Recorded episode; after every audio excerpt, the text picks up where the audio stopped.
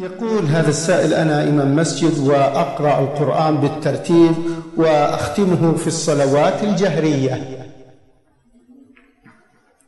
الصلوات المفروضة لم يرد هذا أن أن أن الإمام يواصل قراءة القرآن فيها وإنما هذا في صلاة الليل صلاة التراويح صلاة التهجد.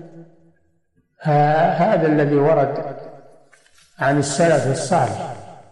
أما أنه يقرأ في الفريضة في الفرائض من أوله إلى آخره حتى يختمه فهذا شيء غير معروف عن السلف. نعم.